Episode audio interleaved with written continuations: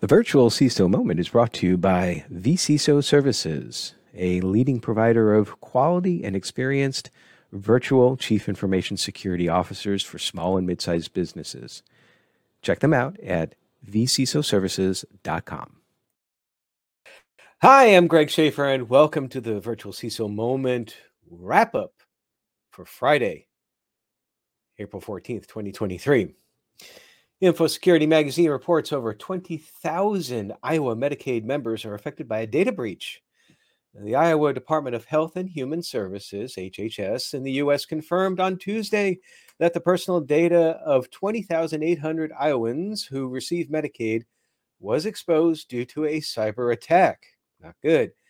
According to the department, the Iowa Medicaid system itself was not compromised. Instead, the breach was due to an attack on a contractor's computer system that occurred between June 30th and July 5th, 2022. The contractor, Telligent, performs annual assessments for Medicaid members. The company, in turn, subcontracted part of that work to Independent Living Systems, which was the firm compromised in the attack. Now, disclosure this breach took far too long. Eight months passed between ILS detecting the breach and Iowa HHS informing victims, said Paul Brishkoff, Brishoff, rather, consumer privacy advocate at CompuTech a lot of damage could have already been done. Criminals could use the breached info for identity theft, Medicaid fraud, and phishing, among other attacks. Data exposed in the breach included names, Medicaid details, and other sensitive information. So, a little opinion here. I have a uh, series about cybersecurity consulting and becoming a consultant, being a business owner, and all of that. Uh, also have a longer video of a presentation that I'm giving this weekend in two locations, one at the B-Sides tomorrow in Nashville and one at Southeast Cyber Summit in in uh, Birmingham, Alabama on Monday, both dealing with um, uh, becoming a cybersecurity consultant. One of the things is that you have to make sure to vet your your security controls because of your liability. You have to understand your liability. And here's a case where a contractor had a sub that then had another sub that had an issue and that caused a lot of problems. So if you're going down that path, think about your liability. From cybersecurity news, KFC, Kentucky Fried Chicken, and Pizza Hut discloses data breach, users' personal information stolen. And I do not know if actually it stands for Kentucky Fried Chicken anymore. It might just be KFC. Anyway, this was earlier in the week, so you may have already heard of it, but in case not, Yum! Brands Incorporated, which runs the restaurants KFC, Pizza Hut, Taco Bell, and the Habit Burger Grill, I'm not familiar with that one, submitted a notice of security breach to warn of cybersecurity incidents affecting an individual's personal information that happened in mid January of 2023. Although some data has been taken from the company's network, the company has previously claimed no proof of identity theft or fraud involving users' data. Around January 13th of this year, Yum Brands encountered a cybersecurity problem involving unauthorized access to some of its systems. As soon as they learned about the issue, the company locked down the impacted systems, alerted federal law enforcement officials, and collaborated with top digital forensics and restoration teams to investigate and remediate the incident. That kind of reminds me of the top men are working on the Ark quote from Raiders of the Lost Ark. But I digress. The company says that it has been it has implemented 24 by 7 detection and monitoring technologies. And in addition, they involved experts, top men maybe, in determining whether any individual's personal information might have been involved in the files impacted in the incident. Now, the attackers took some people's identities, driver's license numbers, and other ID card numbers, Yum Brands said in a statement. Tax season here in the United States. Have you finished your taxes? Hope so. Getting pretty close. Sophos reports that tax firms are targeted by precision malware attacks. CPAs and accountants received solicitations for tax filing business that was just a social engineering ploy. It's a a lot of people panicking right now, going out saying, Hey, I need to find a, an accountant, get this done. Financial accountant firms and CPAs are in the crosshairs this tax season as a threat actor is targeting that industry with an attack that combines social engineering with a novel exploit against Windows computers to deliver malware called GootLoader. At least two organizations in that industry, both Sophos customers, reported the unusual attack to us in late February and early March as tax preparers are entering the busiest part of the season in the United States. Now, a reminder if you don't know about this, the tax filing deadline this year is April 17th, because the 15th is a Saturday. The attack begins with an email that purports to solicit business from the tax preparation firm. The initial message to the target is benign, with a subject line of prospect client inquiries, prospective rather, client inquiries containing nothing more than an introduction and a request for information about onboarding new clients. If the target responds to this initial solicitation, the sender then sends a follow up email with a link to a password protected zip file hosted on a cloud storage device. The zip archive contains two files a Windows shortcut, an LNK file. Remember, a couple months ago, I had forgotten what an LNK file was. Silly me. Only, only been around for a few decades. And a benign decoy attachment. When someone tries to double click these decoy files, the Windows or the application mapped to the relevant file type throws an error because the file type isn't known or isn't what it appears to be. Adobe Reader or photo viewing program can't open the file. The target would then naturally double click on the other file in the zip archive, the link file labeled with a PDF file suffix and with an icon that makes it appear to be a PDF document. But the text of that file contains a of the shortcut contains a PowerShell command. And if you want to know the rest of the exploit, check out the article. Are you looking for bug bounty opportunities? Well, I've got some news for you. Info Security Magazine rather has news for you. They say that ethical hackers could earn up to $20,000 uncovering ChatGPT vulnerabilities. Now, OpenAI is offering white hat hackers up to $20,000 to find security flaws as part of its bug bounty program launched April 11th of this year. The ChatGPT developer announced the initiative as part of its commitment to secure artificial intelligence, AI, the company has been under scrutiny by security experts since the launch of the ChatGPT prototype in November 2022. Remember, we reported here that on March 23rd, OpenAI announced that it had fixed a vulnerability in ChatGPT 4, which had allowed users to view the titles of chats of other users during a nine hour period on March 20th. Now, the concerns were raised that the bug in the ChatGPT open source library could lead to other privacy concerns. So the rewards range from $200 for low severity findings up to $20,000 for exceptional discoveries. As of this time the writing of the article, over 10 vulnerabilities had been rewarded. Didn't say what dollar amounts. As part of the program, ethical hackers are not permitted to release the information about the vulnerabilities found. Well, do you agree with this, particularly if you are a CISO? HelpNet Security reports that a report from Red Access says that hybrid work environments are stressing CISOs, Chief Information Security Officers. Think you know that. The impact of the hybrid workforce on security posture, as well as the risks introduced by this way of working, are posing concerns for CISOs and driving them to develop new strategies from hybrid work security. This again, according to Red Access.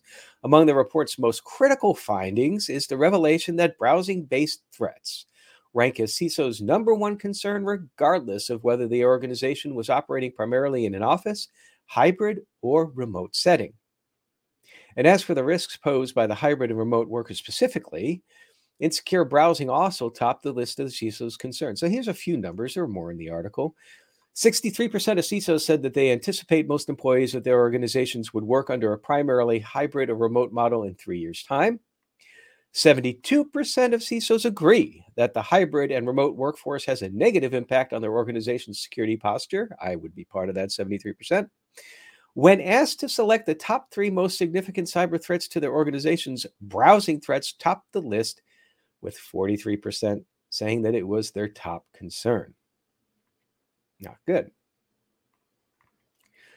Bleeping Computer reports that five were arrested after 33,000 victims lose 98 million to online investment fraud. Europol and Eurojust announced that the arrest of five individuals is believed to be part of a massive online investment fraud ring with at least 33,000 victims who lost an estimated 89 million euro, which is roughly 98 million in United States dollars. The coordinated action took place across two action days in March and involved the search of 15 locations, including five illegal call centers across Bulgaria, Romania, and Israel. The fraudulent operation lured investors through web and social media banner ads, tricking their targets into committing small amounts of up to 250 euro as initial investments by promising big profits. It's too good to be true, if it sounds too good to be true, it probably is. The victims, quote, this is from Europol, were then contacted by so called personal financial advisors who promised even higher profits on bigger investments. These higher investments were then subsequently lost, and the illegal profits were paid into the perpetrators' bank accounts. The fraud scream allegedly ran between 2019 and 2021, with the suspects of the operations in 2021 or their associates recently setting up call centers in Bulgaria and Romania. Victims were also pushed towards following the scammers' advice by the very low interest rates throughout the period when they were targeted, which made the large profits they were promised much more interesting. Now we head into our list section. This is, of course, one of my favorite sections of uh, doing this podcast.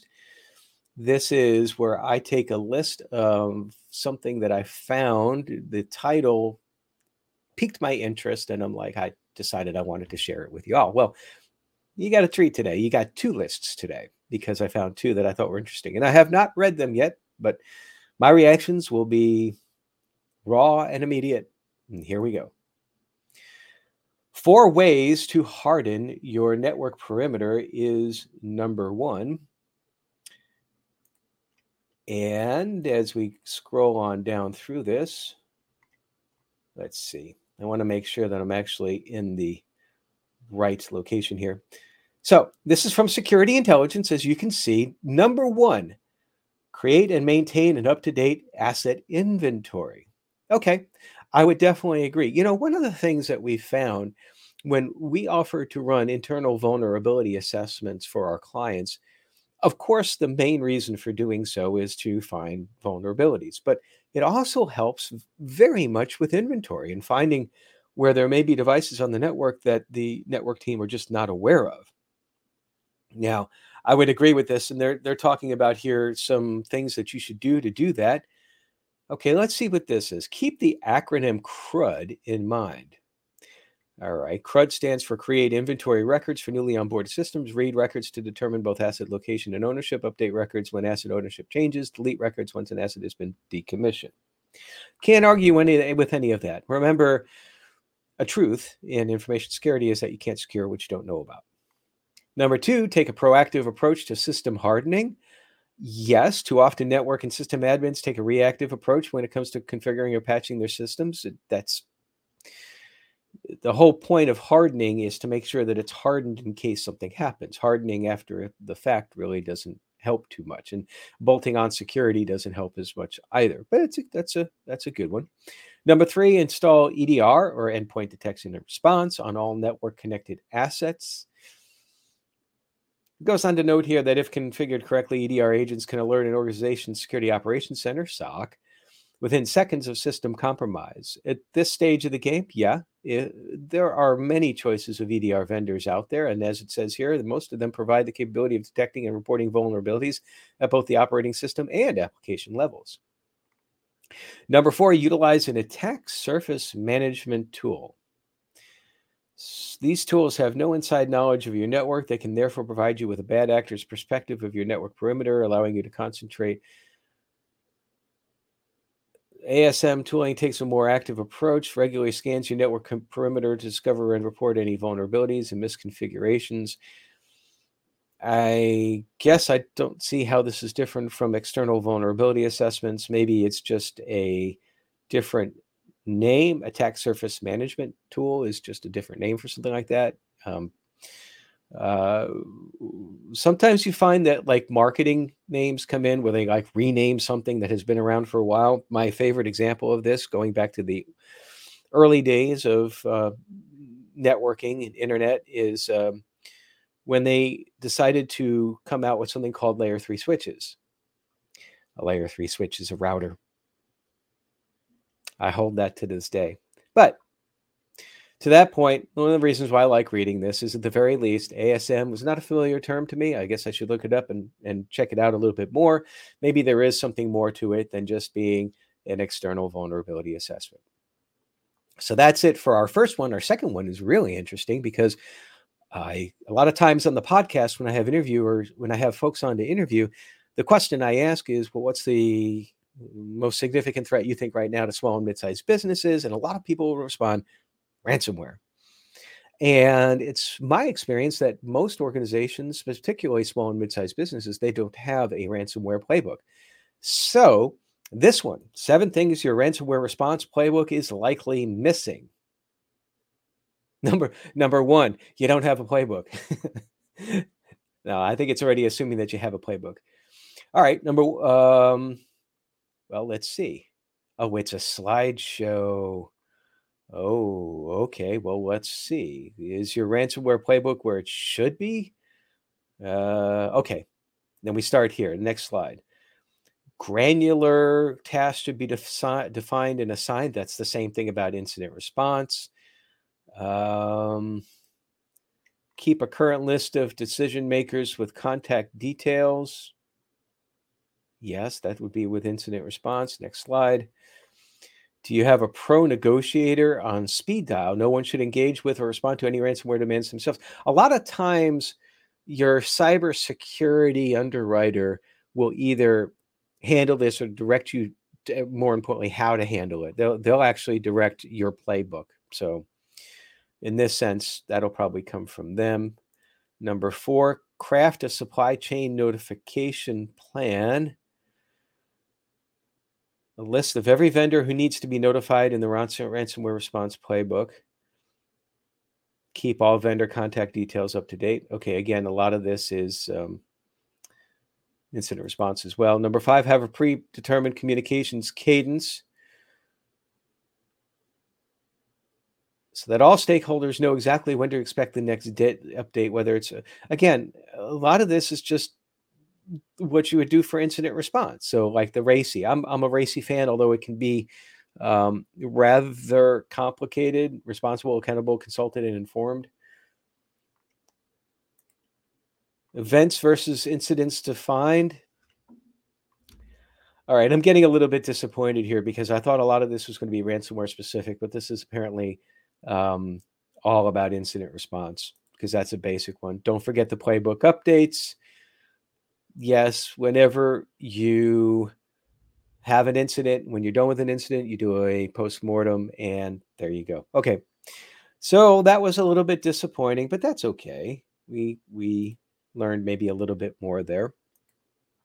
The last thing I'd like to do is shout out. As uh, regular listeners of this podcast know, I have started doing what I call shout outs, and that, that's to help folks that are currently in between opportunities in their cybersecurity career and perhaps might benefit from a bump any any bump any any sort of um, exposure can help in these matters and and so this is just one little way that it can and so our bump for today our shout out is for Kevin Cecil. Who, he has over 20 years of experience in IT, including senior leadership roles, roles rather, in cybersecurity, identity and access management, privileged account management, MDM, networking, and data center operations. He has spent the last three years forming and running a successful startup. I know what that's like. That can be very tough. Congratulations there, which he just sold. And congratulations there too. In the startup experience, Kevin learned a lot about business from the other side. True, I've been there too. He has spent years providing technical business solutions from an IT centric perspective. But with this venture, he has a keen sight into business needs from both investor and principal perspectives. So check him out on LinkedIn. The link to his profile is in the show notes. And that's it for today. I hope you have an awesome Friday and an awesome weekend. And I will see you bright and early, hopefully on Monday morning. I'll be at a conference, but I'll still plan to make the quick strike for you all. Until then, have a great weekend. Stay secure.